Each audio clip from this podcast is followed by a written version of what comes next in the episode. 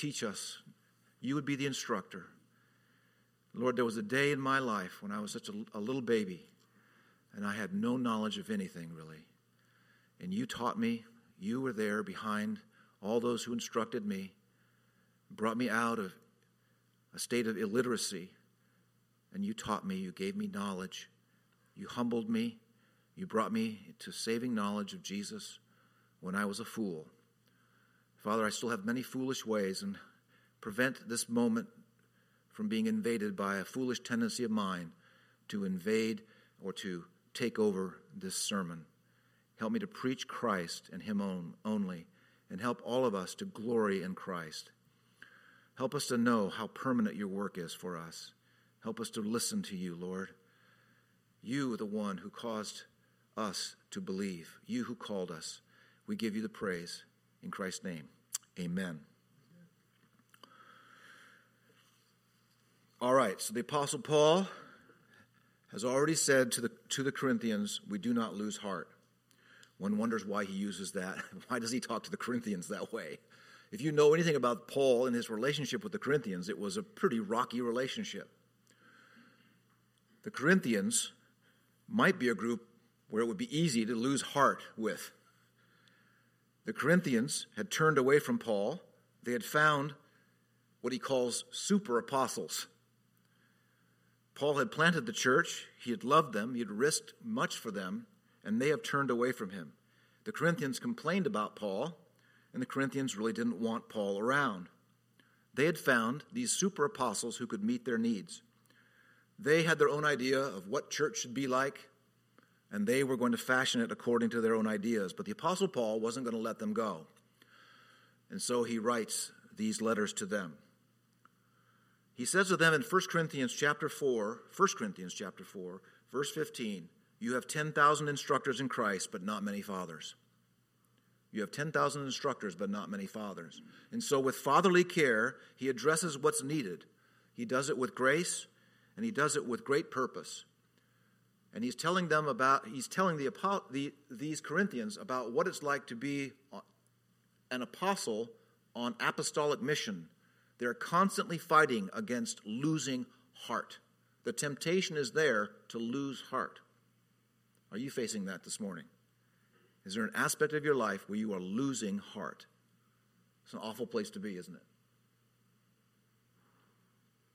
And we, this, is, this is such a rich, rich passage to, to meditate on.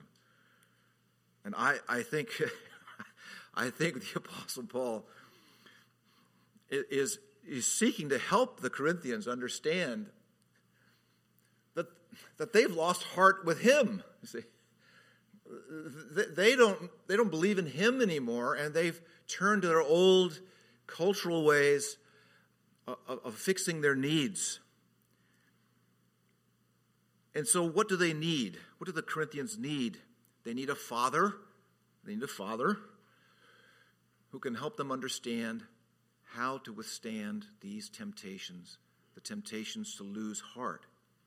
They need to know how to live in this fallen world, and though they are suffering and experiencing difficulty, they can live in such a way that life is brought to others. You know, self centeredness is not something unique to just our generation.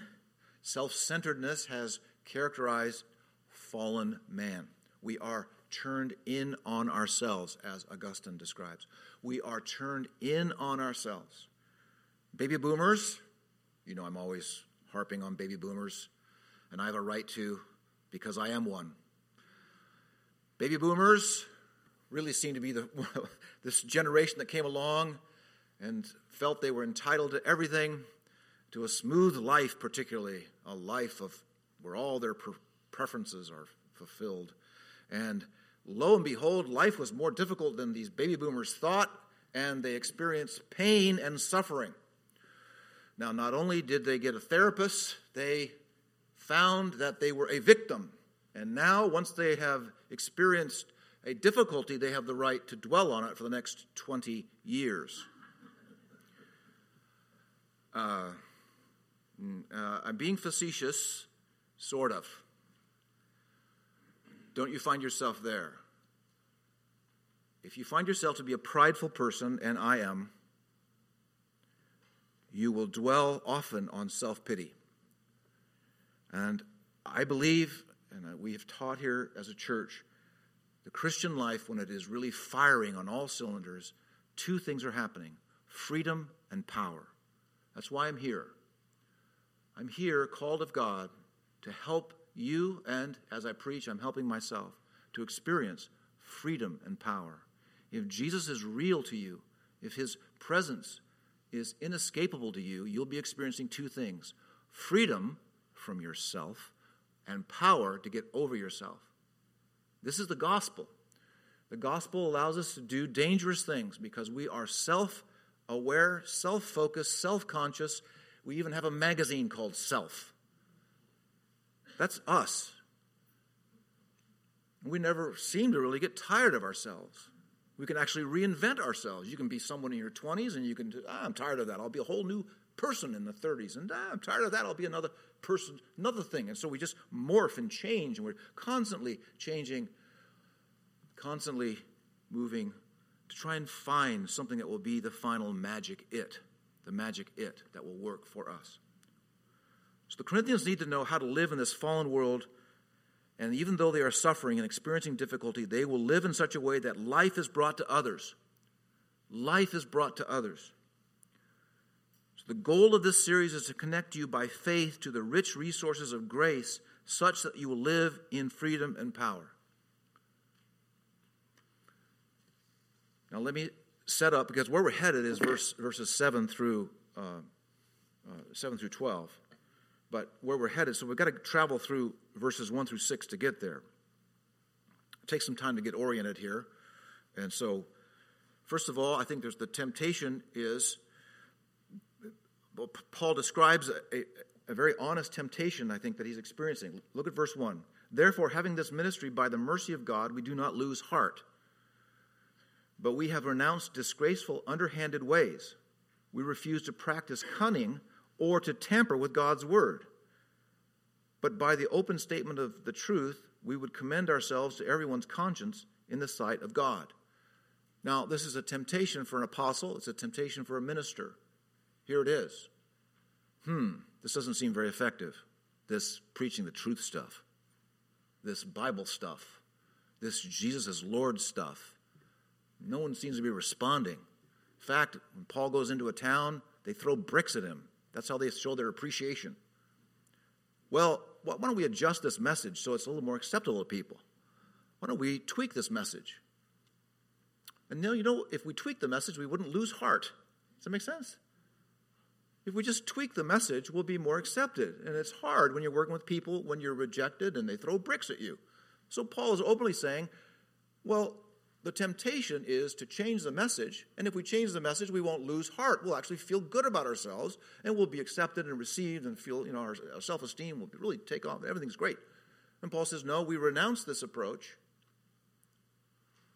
And we are relying solely on God to bring the results completely on God to bring the results. We're not going to manipulate it, we're not going to tweak it, we're not going to massage the crowd. Now, that's kind of a desperate place to be for a minister. It's the right place to be for a minister because they are to serve God's purposes as they preach and teach and disciple. Now, Charles Finney in American Christianity, Charles Finney years ago, sometime 1870s. He came along and he introduced what he called new measures. Uh, we're not really big fans of Charles Finney here because Charles Finney tweaked things, adjusted things, and tried to make the Word of God more effective. We don't, we don't start with that presupposition. The Word of God is effective, it is perfectly effective as God uses it. Paul says we, the minister just makes an open statement of the truth. Verse, verse 2. Now, this means that they are honest, forthright, and they don't manipulate God's word in order to not suffer because of the truth. They don't manipulate it, tweak it in order to not suffer. The subtext, I would suggest, Corinthians, Corinthians, Who have you got now preaching to you?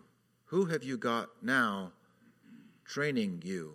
You are in danger of losing the truth. Now, verse 3 and verse 4, let's read this. And even if our gospel is veiled, that can be the experience of a ministry. It feels like no one can see. It is veiled only to those who are perishing. In their case, the God of this world has blinded the minds of the unbelievers to keep them from seeing the light of the gospel of the glory of Christ, who is the image of God. Why don't people believe? Uh, I can just hide behind this text.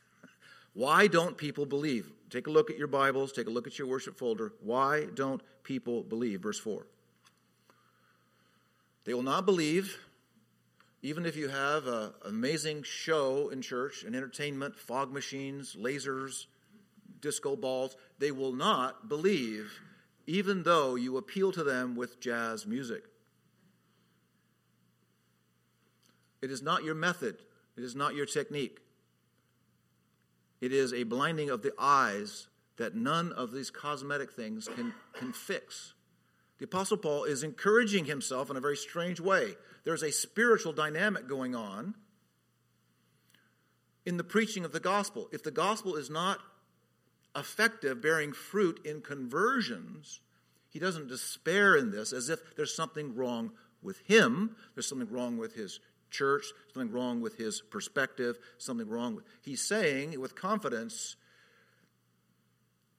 there's a spiritual dynamic going on. Conversion is a gift from God. The eyes are opened by God, and he has no reason to lose heart as he looks out upon the results of his ministry.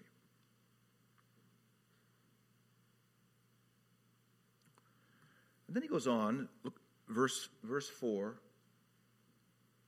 What, can, what, what do the unbelievers fail to see? Look at verse 4. In their case, the God of this world has blinded the minds of the unbelievers, and what do they not, what do they not see? To keep them from seeing, this is a complex sentence, the light of the gospel of the glory of Christ. They can't see the glory that's in Jesus. I mean, we've had that experience, haven't we? When we're talking to someone who doesn't believe and they diminish Jesus. They have to. They diminish Jesus. He's maybe they give him a, a few kudos. They, he's a good teacher, a, a very moral person, but he is reduced to just a mere mortal who meant well, but really has nothing for me. They can't see any glory in him. And then verse 5, take a look at this. For what we proclaim is not ourselves, but Jesus Christ as Lord, with ourselves as your servants for Jesus' sake. Now, imagine what message this might have been to the Corinthians. Were the preachers that the Corinthians had turned to preachers of themselves? Lots of stories, lots of anecdotes, lots of man centered something. The Corinthians seem to be okay with preachers who preached themselves. And Paul says we proclaim Jesus as Lord in every sense of that word. And, and then he addresses their role as ministers, ourselves as your servants for Jesus' sake. Now he's, he's, he's set up. Now he's setting up uh, a, a theme that's going to come just around the corner. Now, when you are in danger of losing hope, you need to find hope. And where do you look to find hope? Now, preachers can look at the results. What's effective? What's out there? What do you look for? The results of hope is perhaps my circumstances show that God loves me. My circumstances show that God cares for me. Things are going good for me. Things are going well for me. Why this is this is a good world to live in. God has given me good experiences. We're constantly searching for evidence of God's activity. I would encourage you to root your life in verse 6. For God, who said, Let light shine out of darkness, has shone in our hearts to give the light of the knowledge of the glory of God in the face of Jesus Christ. We just had Satan blinding the unbelievers from seeing this, and God, in His mercy, has allowed we who believe to see this. The subject is what? Not losing hope. Where does Paul look in this difficult first century mission to convince people of the glory of Christ, where does he look to find hope? And this is for you as well. Where does he look? He looks to the God who created all things and spoke words of creation with such power. Speaking words, let there be light. God's thoughts were put into action instantaneously with great power. That same great power has now spoken words of redemption into our hearts, dark hearts. Darkness has come alive with light. What kind of light? The glory of Christ, the same one who spoke into creation, is the one who has spoken into our hearts. Is there any hope in there? is there any hope? In fact, you could argue that that second redemptive speaking of God is even greater than creation, for uh, your soul is eternal, and He has eternally saved it. So God has been the one who, by speech, has given us hope. By speech, God is not silent. And this is what happens when we lose hope. We think God is silent. We look at our circumstances. Certainly it seems like he's silent there. We, we lose sight of God who speaks. Now, that's all set up. that's all set up for verse 7. This eye opening grace to the soul is the foundation for not losing heart. And now life begins. Are you ready for life? Uh, do you want to follow the Apostle Paul? You want to walk with him?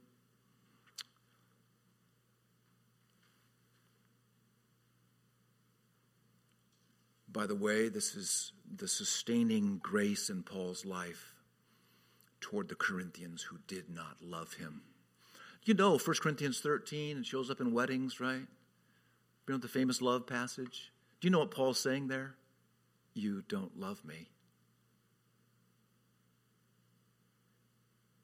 If you had a friend write you a letter and describe to you what love is, what do you think they're trying to say to you? They're trying to say you could grow in love a bit. And now, you see, this God who has given us mercy and has spoken it into our hearts with such loving mercy is now working in us the movement of His grace. The movement of His grace from heaven to earth into our hearts. Now you are part of a movement, and it is irresistible.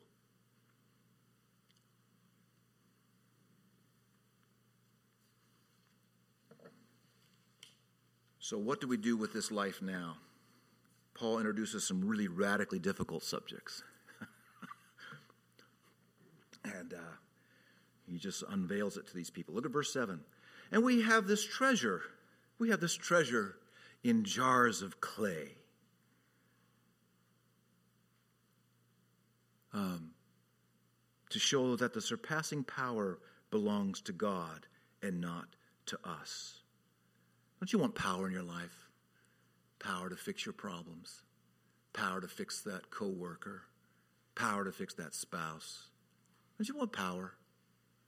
You know what I mean? Ministers want power. Power's, you know, power's a big deal. Power's a big deal in our culture. Paul says, yeah, we have power. Um, but it's from God and not ourselves. What we are is overlooked pitchers of for water. Yeah. You go to a restaurant, do you ever stare at the pitcher of water? You ever notice it? No. We are the unnoticed containers.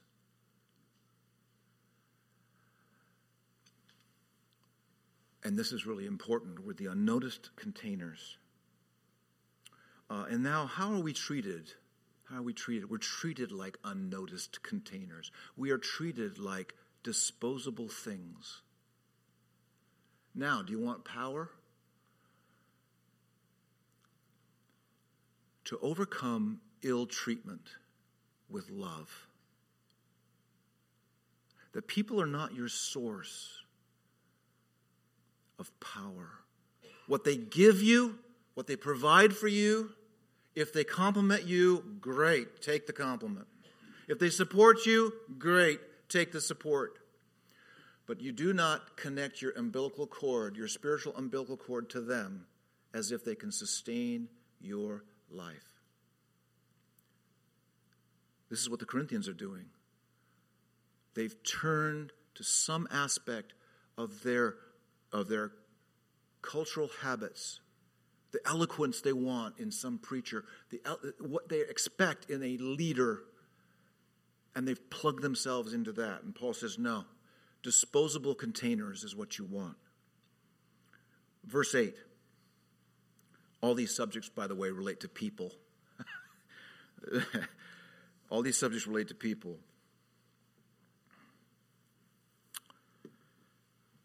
Two subjects in verse 8 affliction and perplexion. We are afflicted in every way, but not crushed.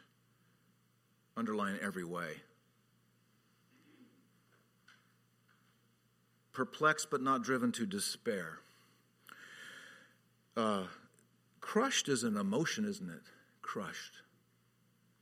These are kind of synonyms, they seem to be to me. Uh, despair is an emotion, isn't it? Could also be even a whole worldview despair.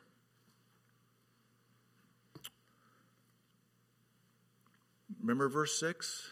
What, was, what would sustain the Apostle Paul in all this difficult world? God has spoken into his heart, and something permanent has happened. And though it feels like fire is coming their way, God has done a permanent work in, their, in his heart.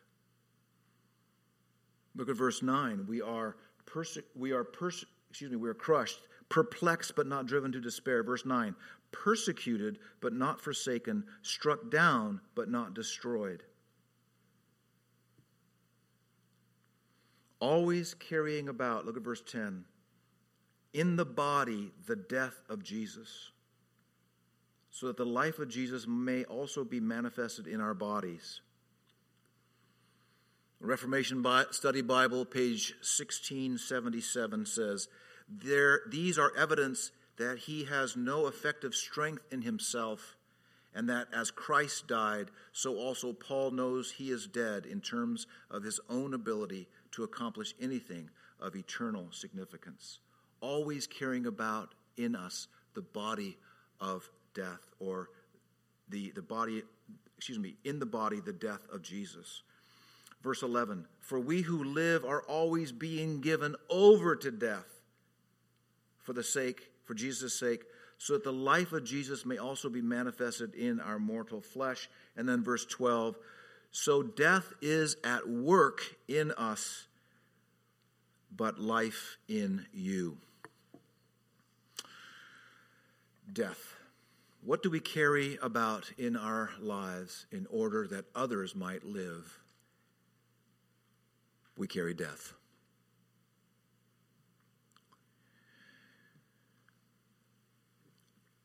The Apostle Paul had died to his reputation as a religious person.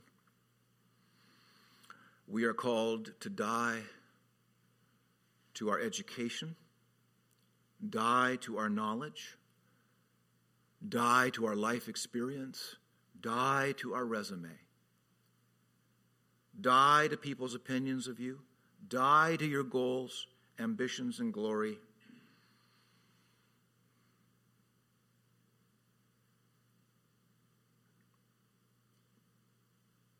You're living like Jesus. Not my will be done, but yours, O Father. Death to our expectation of dignity, of being treated a certain way, dying to that like Jesus. Death to how we think we should be accepted, death to our needs being met. We who've grown up in this era, in this time, we have all at some level been influenced by Abraham Maslow and his famous hierarchy of needs.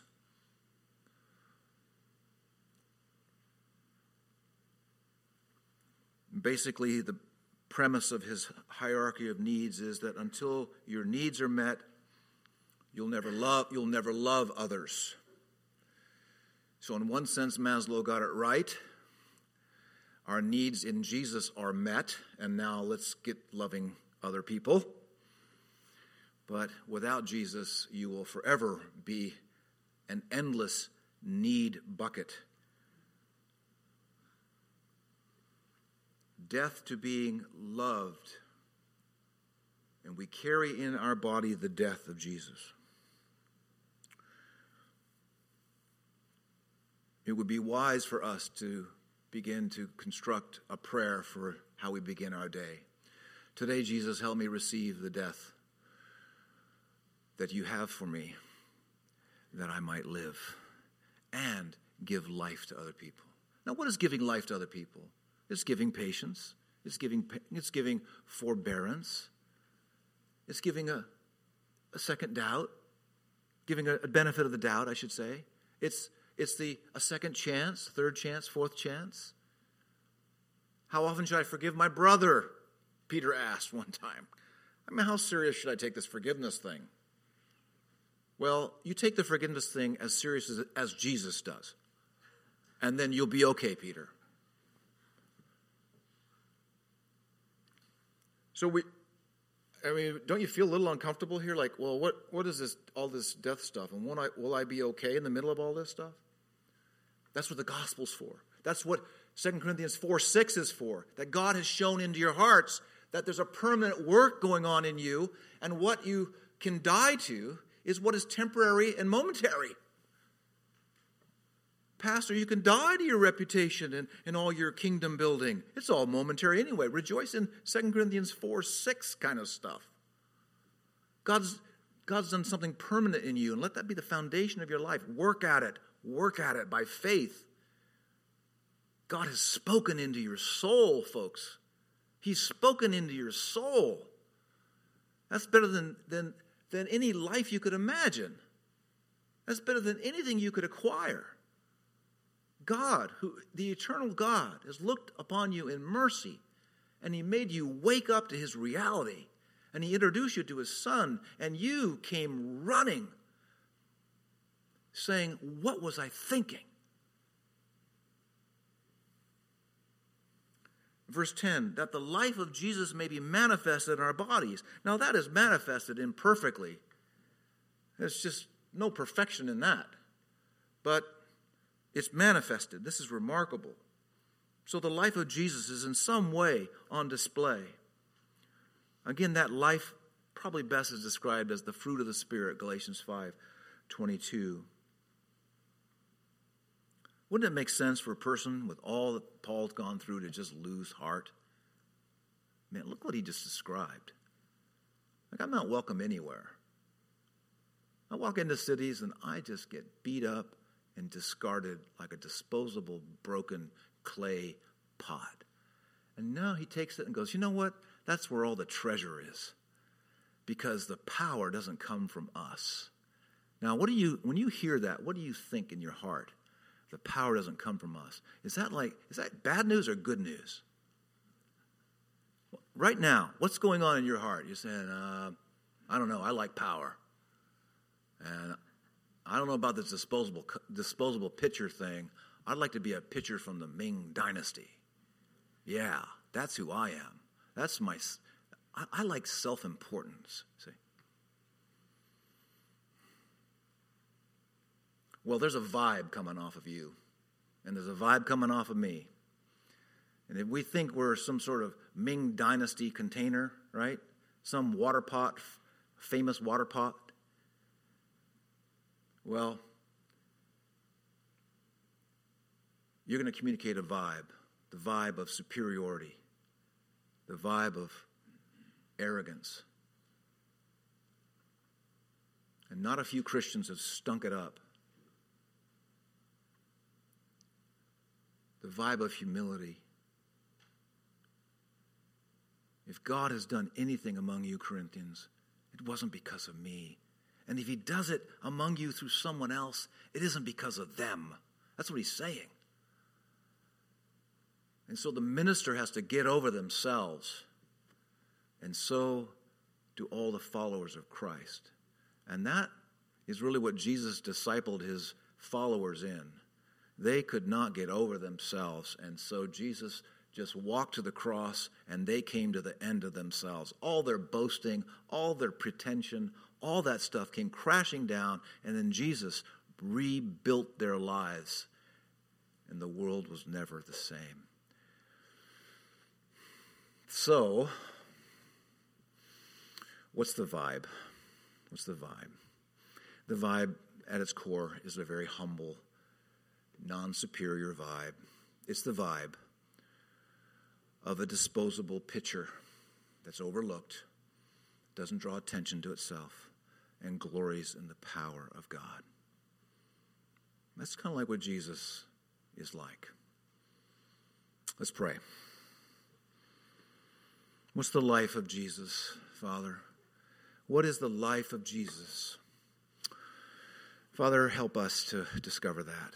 Thank you for your remarkable grace in us that you have spoken you've spoken powerfully and you have converted us and you have brought our souls to saving knowledge and uh, help us to face life as it really is and to not lose heart in christ's name Amen.